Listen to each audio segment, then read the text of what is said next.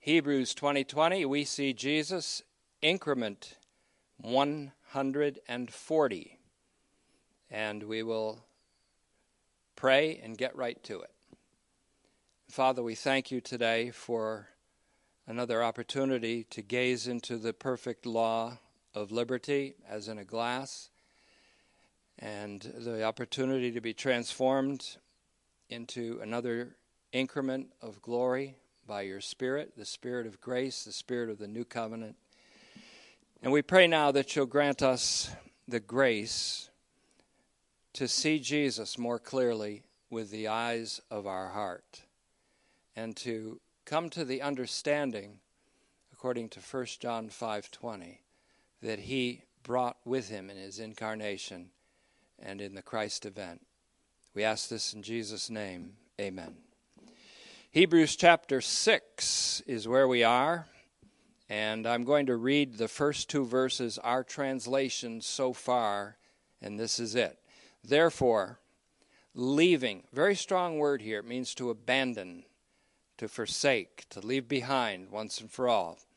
The merely anticipative word about the Messiah. Let's be brought to completion. Not again laying down a foundation of repentance from dead works. Dead works includes idolatry in Psalm 115. Of faith in God, as Jesus said, you believe in God, that's already established from the Old Testament doctrines. Then he said, but believe in me. Now believe in me. You believe in God, believe in me. Teaching about ablutions or ritual washings or cleansings. That's also found in Hebrews 9 13 and 14. And it has to do with the ritual cleansings under the Levitical rituals. And then he says the laying out of hands, which we dealt with in our previous increments, actions of the priests in the offerings. And then this one the resurrection of the dead and judgment in the age to come. In most translations, that's translated as eternal judgment, and we'll take a look at that. But questions are begged here. The question that's begged is what does it mean to leave or abandon the resurrection of the dead? I mean, how do we do that, and why do we do that? Isn't that a very important doctrine? So, the first begged question what does it mean to leave or abandon the resurrection of the dead in order to go on to completion? So, this twofold question, the second part would be Isn't the resurrection of the dead a crucial New Testament doctrine? So, again, why would we be told to abandon and leave it behind? The answer to this is yes, of course, the doctrine of the resurrection of the dead is a crucial New Testament doctrine. Yes, of course. But the subject of the resurrection of the dead, as dealt with in the law, the prophets, and the Psalms, receives a transformation and a completion in Jesus. In other words, in Jesus Christ, that whole concept of the resurrection of the dead is transformed in a tremendous way and transcended. And I want to outline that today, or at least delineate just how that happens. So, yes, of course, the resurrection of the dead is an important doctrine, but the subject of the resurrection of the dead, as dealt with in the law, the prophets, and the Psalms, that is, the Old Testament, receives a transformation and a completion in Jesus whom we now see crowned with glory and honor. This may be shown in a conversation between Jesus and Martha of Bethany. Martha was and is Lazarus' sister, and Lazarus had died four days earlier before this conversation happened. In John 11 23, Jesus said to her, Your brother will rise again. Now, Martha responded correctly, but she responded precisely with the perception of the resurrection from the dead that we're supposed to abandon and that she needed to abandon, and in fact did that very day in that conversation. So, again, when Jesus said, Your brother will rise again, Martha responded correctly with the Old Testament understanding of the resurrection of the dead. She replied, I know that he'll rise again in the resurrection in the last day. So her understanding and belief was in the bodily resurrection as spoken of, for example, in Daniel chapter 12 and verse 2, and is implied elsewhere, like Hosea 6 2, in which both resurrection and eternal judgment are conflated. They are combined in Daniel 12 2.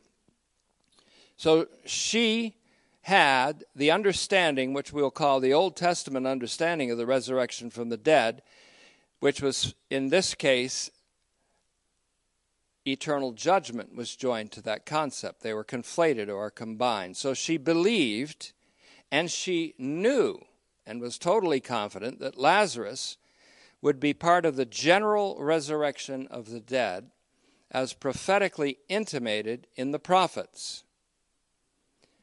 But she would have to leave this anticipative understanding, this merely anticipative understanding, and be brought by Jesus into completion if she were to see Jesus as the resurrection and the life, presently, now.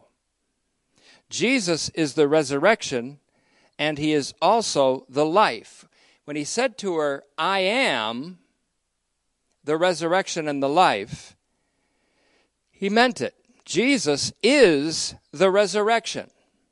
And he is also the life, capital L, that is the result, listen carefully to this, the life that is the result of the eternal judgment of God for the judgment of God, which we could say is even the eternal judgment, is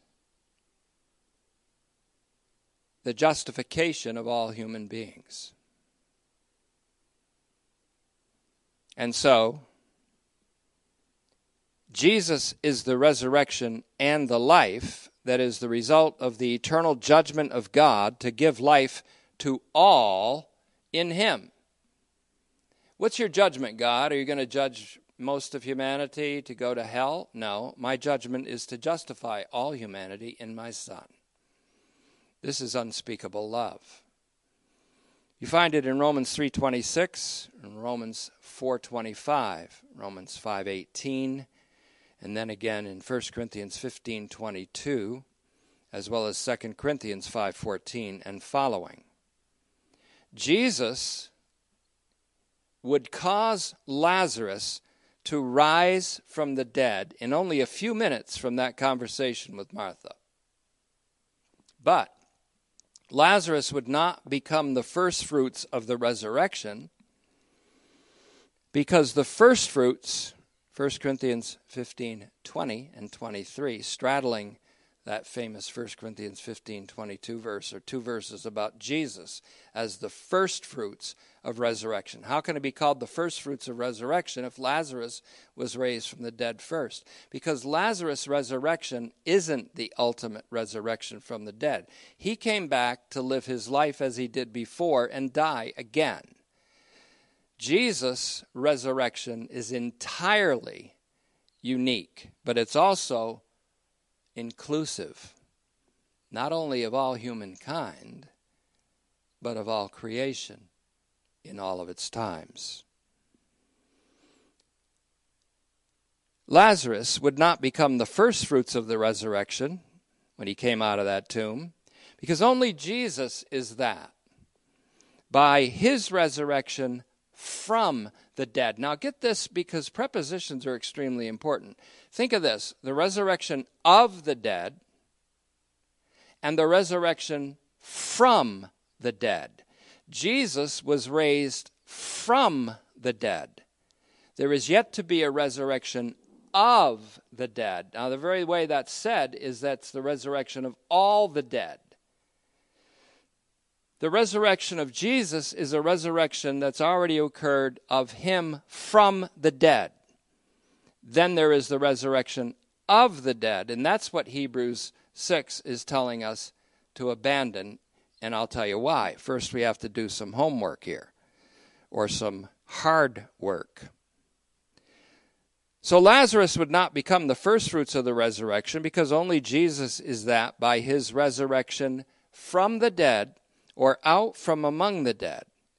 Jesus is called the first fruits in 1 Corinthians 15 20 and 23 of the general harvest of the resurrection because he was raised incorruptible and immortal. And his resurrection was both transformative of his humanity in the days of his flesh and transconfigurative in that it was an entirely different structure and configuration. We could even say a different kind of molecular structure of immortality and incorruptibility. Lazarus didn't come forth out of that tomb like that. Lazarus came out of his tomb and returned to the life he had before. He was not the object of the transformative, transconfigurative bodily resurrection that Jesus would be the object and the subject of. In other words, when I say the object of, he was raised from the dead. When I say he's the subject of, he said, I have power to lay my life down, I have power to take it back again. He's the subject of his own resurrection, but he's also the object of his resurrection as the Father raised him and the Spirit raised him, both in, in Romans 8 11 and in Romans 6 4. So,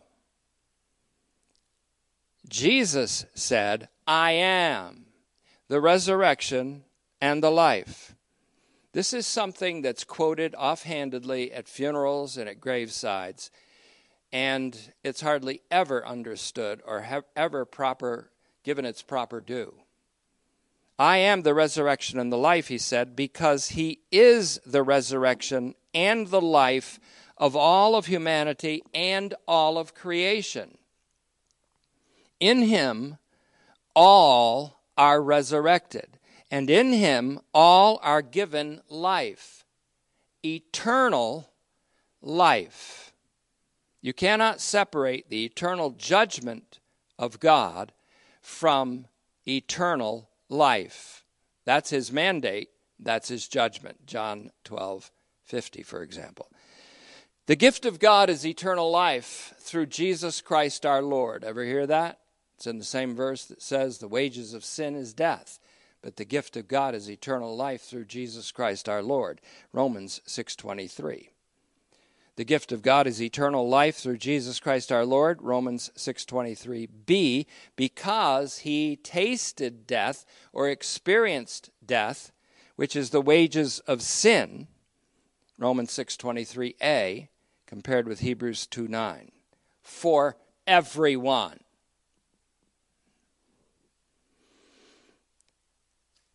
In Christ, all will be made alive. I can't say that enough in 1 Corinthians 15 22. In Christ, all will be made alive, and all means all. His bodily resurrection from the dead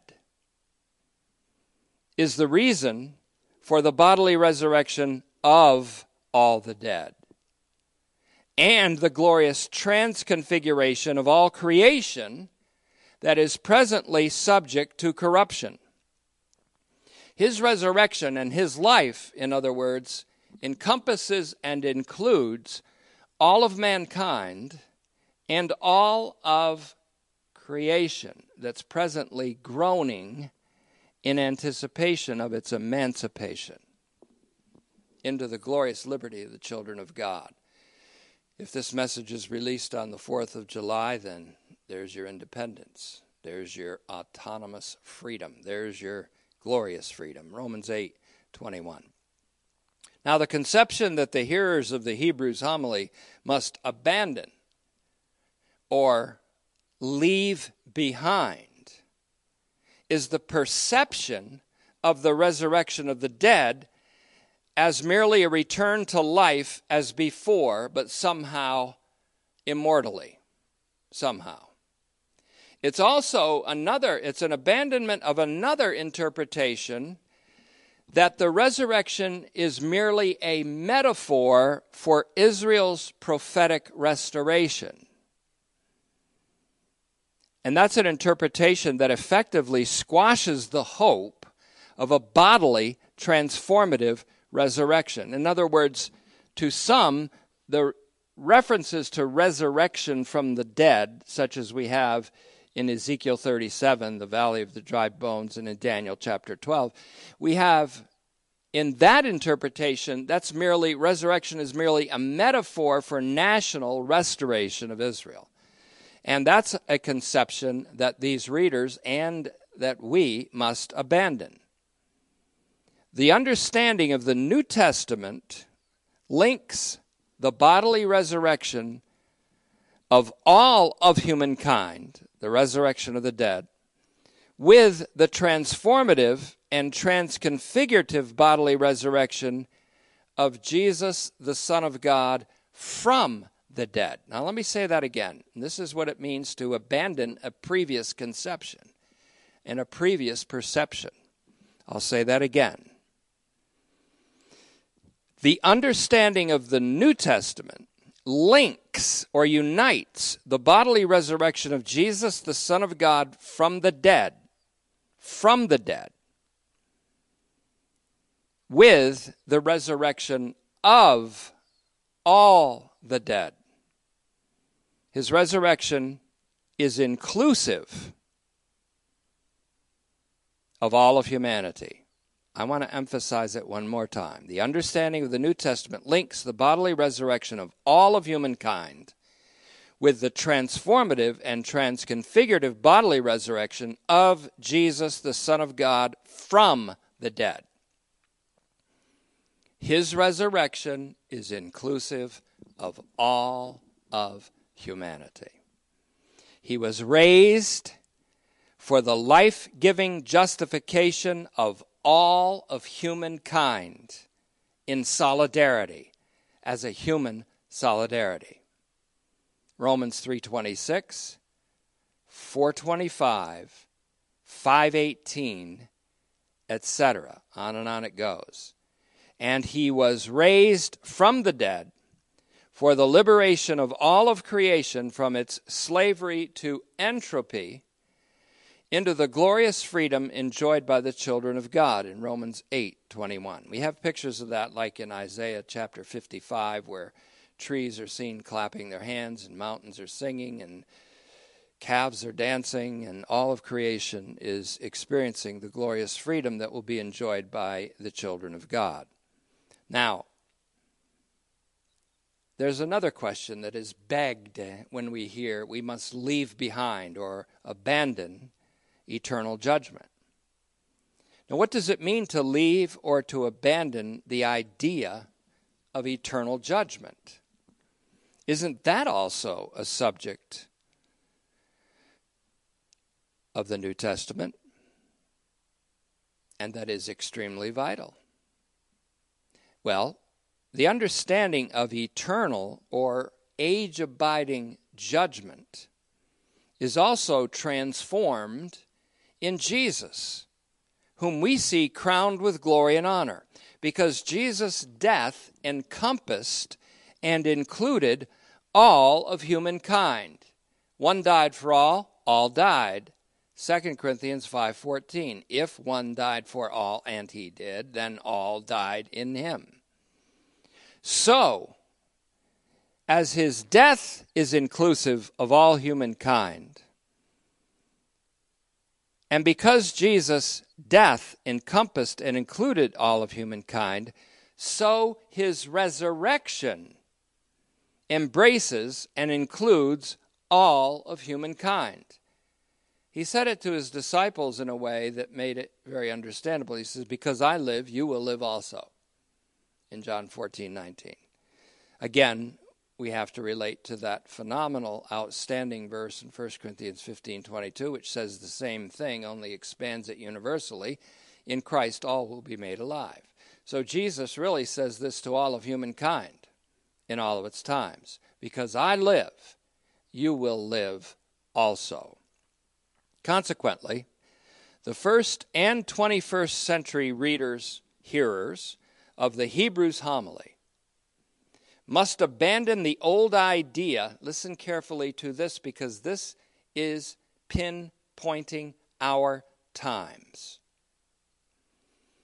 We must abandon the old idea of a double outcome of the last judgment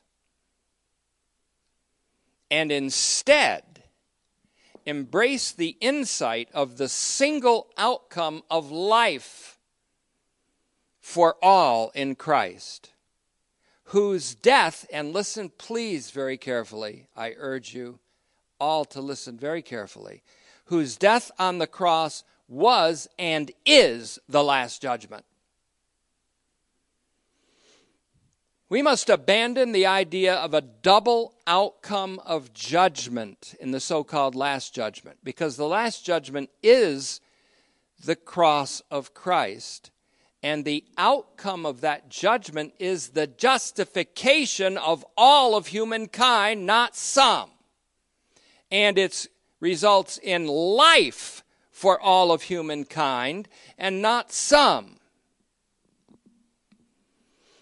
Now, Much can be said. Now, when, we, when every eye sees Jesus, it will see him whom they have pierced, or whom we have pierced. Meaning, we will be in the last judgment, which is simply a manifestation of what happened at the cross for us. So much can be said of the interpretation of John 12 32. If I am lifted up, I will draw all. It doesn't say all mankind, it doesn't say all people, it just simply says all. John 12, 32. If I'm lifted up, I will draw all to myself.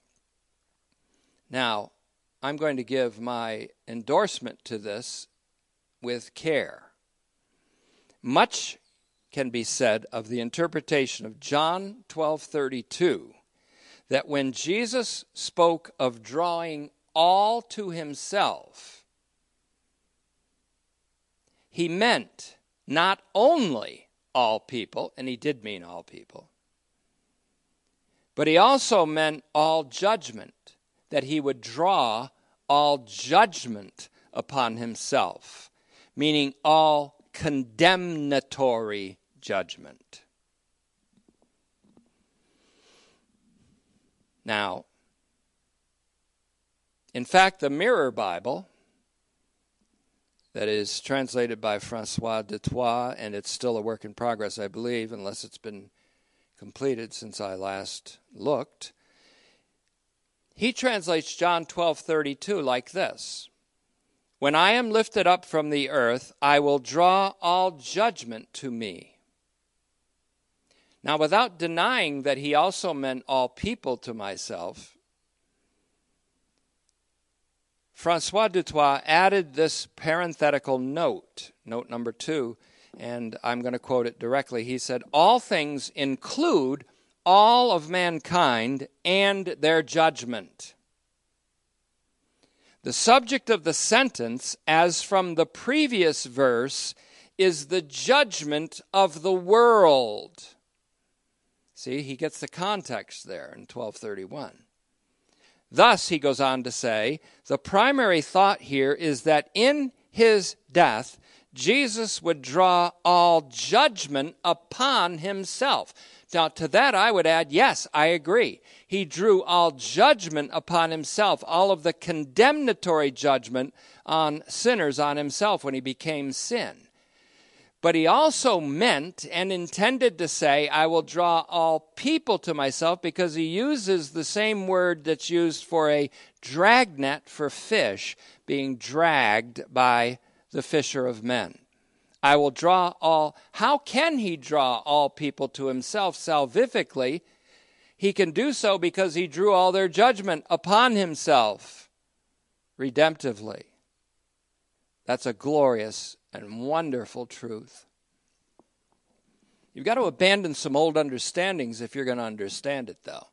Because I know people resist this. They are like, exactly like the, some of the members of the Hebrew audience. They become dull of hearing. They think they know it all. They think they got the Christian system locked or locked down, if we want to use that term. In Jesus, all were judged in his death, and in him, all were justified in his resurrection. Consequently, and that's why it says he was delivered over for our offenses in Romans 4:25 and raised for our justification. Whose offenses? The sins of the whole world. Whose justification? The whole world. Now, whatever your conceptions of the resurrection have been in the past, you may be called upon by the Holy Spirit to abandon them for this greater understanding, this greater insight. Now, when Jesus spoke in terms of an apparent double outcome of judgment, and that's the kind of thing people are going to say, well, Jesus spoke about a double outcome of judgment. He did speak in terms of an apparent double outcome of judgment after resurrection in John 5:28 to 29. He said, "All will hear the voice of the Son of God and will be raised, some who have done good to eternal life, some who have done evil, those who have done evil to judgment, eternal judgment." Now what does that mean? It means that you tell me who's good in this world when the Bible says there's none good. You tell me who's evil in this world, and I'll tell you all are. And I will say to you that through all, in all of humanity, there is good and evil. And there are those who have done good and those who have done evil. So the whole human race are people that have done good and evil. Jesus is good and he has only done good. In his resurrection, therefore, he assures that there will be a single outcome of judgment. Those that have done good will be raised to life. Those that have done evil will be raised to what? The judgment of justification. And so you have life and justification as the single outcome of judgment for all human beings who are both good and evil and have done good and done evil. The line runs through us all, whether you like it or not, or believe it or not, or think that you're holier than thou and have the right to blast the hell out of people in social media because you're so much holier and so much better than everybody else.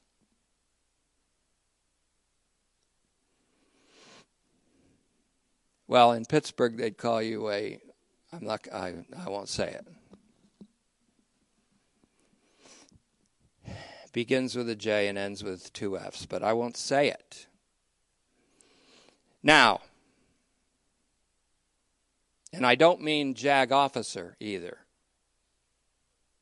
There's a shortened term that is what holier than thou people are. It's a Pittsburgh term. In Jesus, all were judged in his death and in him all were justified in his resurrection. Consequently, there is not a double outcome of judgment. There is a single outcome of judgment for all the human race. Did you have another understanding of that? Then it's time to abandon it and be brought along to completion. Consequences for that. In other words, if the so called church does not move on to these increasingly important, significant insights, then, well, let's just say the result of that will be historical disaster. Unlike you've ever seen before. Now, So Jesus was speaking in John 5 28 and 29, especially 29. He was speaking of the line that runs through all of humanity for, the, for whom he died.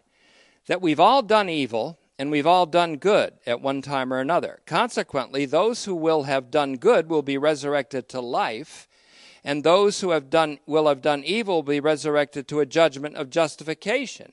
In other words, all will be resurrected to life giving justification.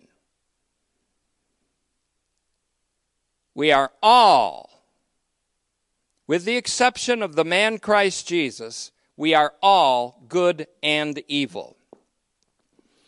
Jesus prefaced his words in John 5:29 with the declaration that quote all who are in graves will hear his voice. John 5:28. So what appears to be a prediction of a double outcome of judgment, eternal life for some and an eternally damning condemnation for others, is in fact and in reality a single outcome of justification and life for all. Because Jesus' bodily transconfigurative resurrection out from the dead, in which his humanity in the days of his flesh was radically transformed. His transconfigurative resurrection out from the dead is the eschatological bodily transformative and transconfigurative resurrection of all of humankind without exception. Jesus is the resurrection and the life. He is the reality for which we abandon incomplete conceptions and merely partial perceptions. Let me say that again. Jesus is the reality for which we abandon incomplete conceptions and merely partial perceptions. And that may mean leaving the kind of tradition, human tradition, that nullifies the gospel and the word of God, and that has rightly turned off a generation of people or two. The reason why the PT tells his readers that they need to abandon the resurrection of the dead and eternal judgment is simply so they can go beyond the partial understanding to the full apprehension, which makes the resurrection and eternal judgment one thing, one event. For the bodily resurrection involves the age abiding judgment of justification for all of humankind in Jesus, who drew all condemnatory judgment to himself. This is going to be in print. If you don't get it, read it 11 or 12 times until you do get it. That's why they're in print. This is important stuff. Not because I'm teaching it, but because the Holy Spirit's revealing it for such a time as this. I'll say it again. For the bodily resurrection involves the age abiding judgment of justification for all of humankind in Jesus, who drew all condemnatory judgment, condemnatory judgment to himself. And that's you can merely get that by putting Romans 4:25 with John 12:31 and 32.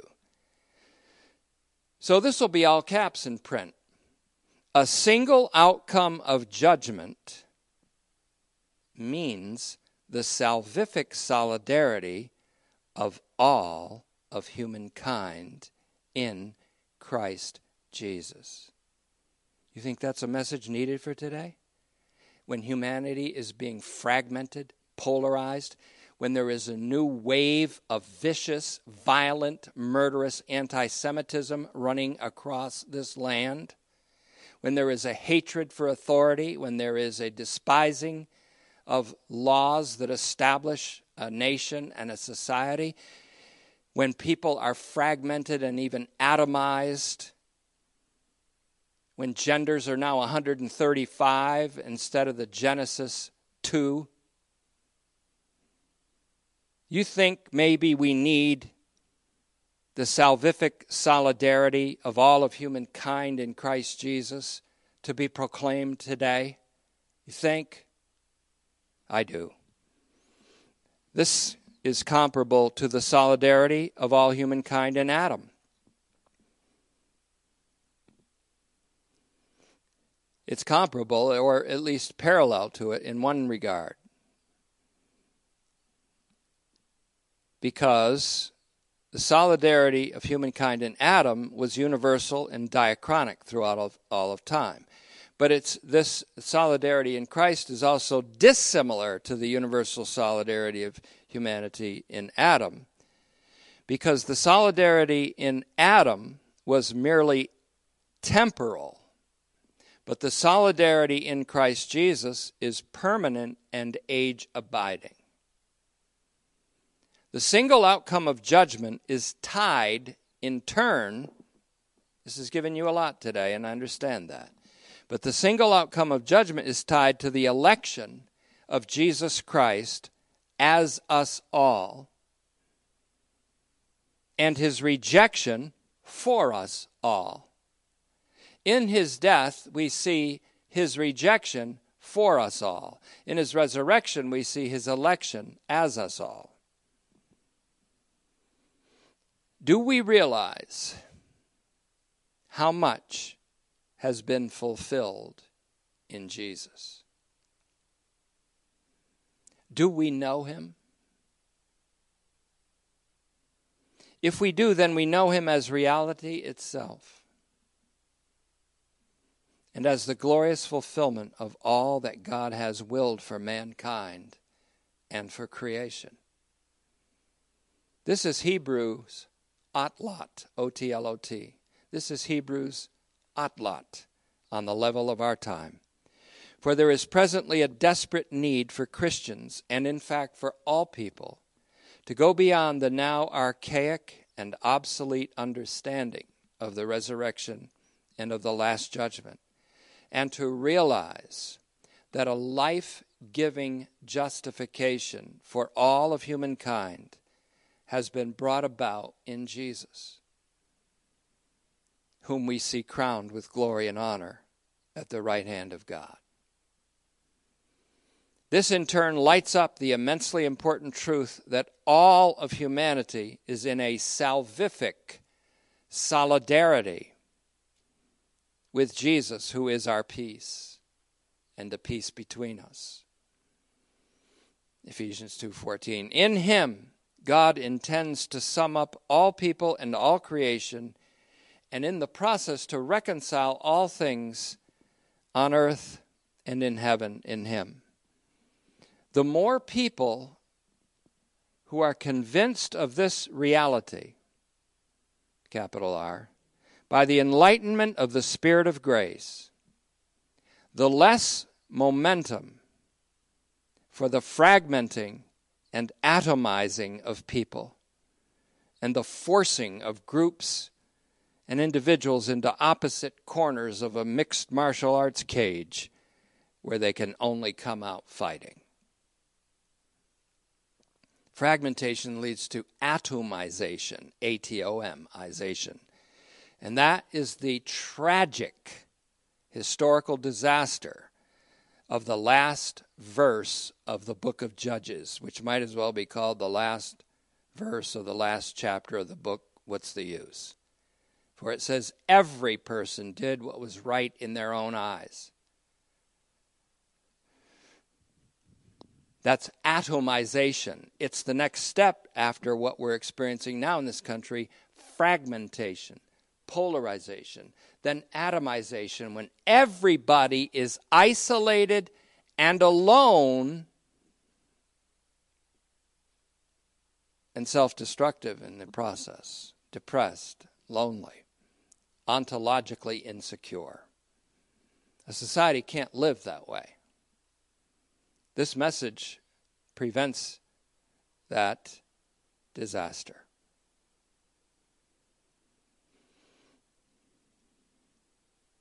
The more people are convinced of this reality of a salvific solidarity in Christ, the less momentum for the fragmenting and the atomizing of people So, why Hebrews now?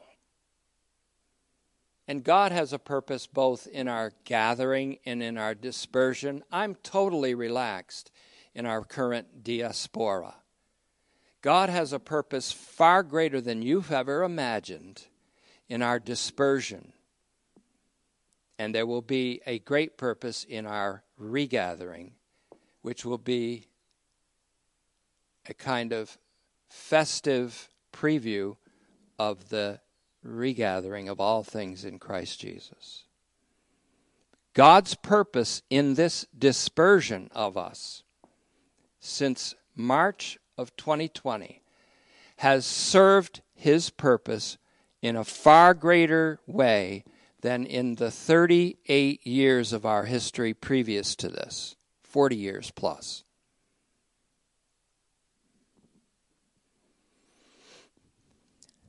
Now, the one reason why Hebrews now is the doctrine of the salvific solidarity of all humankind, which needs to be inculcated everywhere. The New Testament distinguishes the resurrection of the dead from the resurrection from the dead of one Jesus of Nazareth in order to combine the resurrection of all of the dead with the resurrection from the dead of one Jesus Christ. I'm going to say that again because it's a complex sentence, I guess. The New Testament distinguishes the resurrection of the dead from the resurrection from the dead of one Jesus of Nazareth in order to combine the resurrection of all humanity or the resurrection of the dead, with the resurrection from the dead of the one Jesus Christ. It does so by revealing that Jesus' resurrection, like his death, is representative of all and therefore inclusive of all.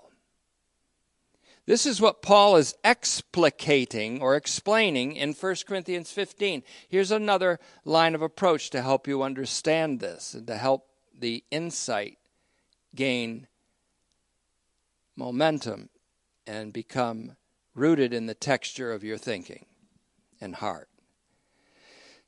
Paul is explicating this in 1 Corinthians 15. For example, in 1 Corinthians 15:12, he asks this question. Now, if Christ is preached as having been resurrected from the dead, how can some of you say there is no resurrection of the dead. What he's saying is if Christ is preached as being resurrected from the dead, how can you say there won't be a future resurrection of all the dead? Because if Christ has been raised from the dead, then all the dead will be raised in him. There is a linkage of these two the resurrection of Jesus from the dead and the resurrection of all the dead in him. See, right there, the apostle shows that there has to be a resurrection of the dead because Christ has been raised from the dead. Do you see it? Maybe you will after the Lord spits in some mud and rubs it on your eyes. Let's drop another lens. In 1 Corinthians 15 13, he makes it explicit. If there's no resurrection of the dead, then Christ hasn't been resurrected, meaning from the dead. You see what he's doing? He's linking up the general resurrection of all humanity with the unique resurrection of one man, Jesus Christ, which was a resurrection into a transformative and transconfigurative humanity, not just a recovery of life as it was before. Do you see that? Do you see more clearly now that the resurrection of the dead is inextricably linked to Jesus' resurrection from the dead? And in 1 Corinthians 15 16, if the dead are not resurrected, then Christ has not been resurrected. He's getting, he's driving that nail all the way home now.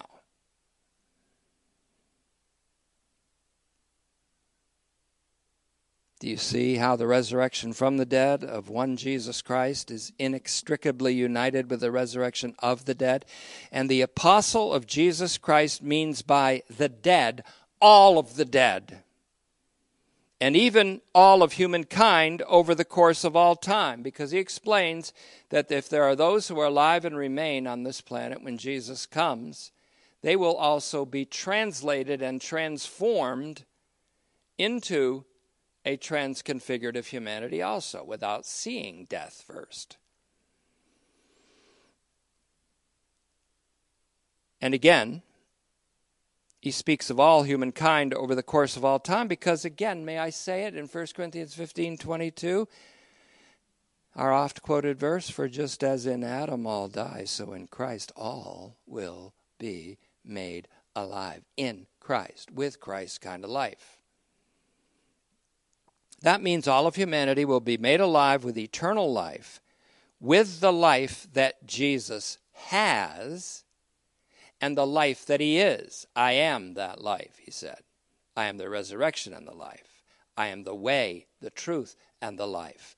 We will all be made alive with the life that he is.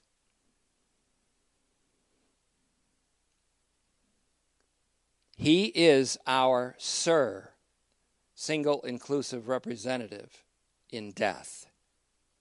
He is our Sir, single inclusive representative in resurrection. Because his death was our death. His justification, Romans 117, 326, 425, 6 7. His justification is our justification. His destiny in future is our destiny and future. Romans 8, 29 to 30. In Jesus Christ, who is the resurrection and the life, all are made alive. And in Jesus Christ, who is eternal judgment, all are justified. This does not eliminate, now get this because there is an urgent warning about this. This does not eliminate the day of evaluation. 1 Corinthians 3:13, 1 John 4:17. Because then each and every person's work is assessed and its quality revealed by the consuming fire that is God. That is Jesus Christ, whose eyes shine like lamps of fire. What is important for us with regard to this passage, Hebrews 6 2, therefore, and the phrase, the resurrection of the dead and judgment in the age to come, is that the resurrection of the dead and judgment in the age to come have become conflated or united and fulfilled in Jesus, whom we see crowned with a crown of unfading glory, 1 Peter 5 4. His crown is also a crown of life, James 1:12, and of honor, which is the crown of righteousness. 2 Timothy 4 8. The resurrection of the dead and that which many would call eternal judgment have both been brought together in Jesus Christ. They are no longer anticipative doctrines, but they are realities that are realized even now. Colossians 3 1 says it but are yet to be completely realized by all when Christ appears a second time with salvation, having appeared the first time to put away the world's sin and to conquer death in Hebrews 9:28. Only then when we receive the transformation of our bodies of humiliation will we have full apprehension of this truth. To augment our developing mature doctrine, let's take one more baby step before we close, and it's going to be a careful step, another step, and hopefully it's a steady one because we're on a rarely traveled ground here. The PT seems to join the idea of the resurrection of the dead with eternal judgment, as we've shown. The two doctrines are almost conflated in reality in the New Testament. The New Testament conflates or unites the resurrection of the dead and eternal judgment in the following way. Listen carefully. The resurrection of Jesus from the dead was for our justification, Romans 4:25. Therefore the resurrection of Jesus from the dead was the resurrection is connected with the resurrection of the dead. The eternal judgment, therefore, that's connected with the resurrection of the dead is a judgment of justification, not condemnation, on all the dead, for he drew all condemnation to himself. This isn't just conjecture on my part, because there's a line of reasoning through Romans that leads to the justification in life for all. And I recommend, in fact, urge that sometime when you have time to read the 10 doctrine sheets from Romans Doctrines Justification. It goes from reasoning, or from Romans 117 to 326 to 425 to 518 to 67, then to Romans 830 and 34. The same reasoning is reflected in 1 Corinthians 15 as we just saw. The life with which we are all made alive in Christ is the gift of God, which is eternal life through Jesus Christ our Lord. I will teach this again. I will teach this in a different format, in a different way, in a preaching way, perhaps down the road. God's will is that all human beings have eternal life, and this will is realized in Jesus' death, in which he experienced humankind's rejection, and in Jesus' resurrection, in which he experienced their life giving justification. In his death, he experienced humankind's resur- rejection. In his resurrection, he experienced their life giving justification. On top of all this, in a theological exegesis of Hebrews, God, the judge of all, as he's called in Hebrews 12:23, must be the God who justifies all.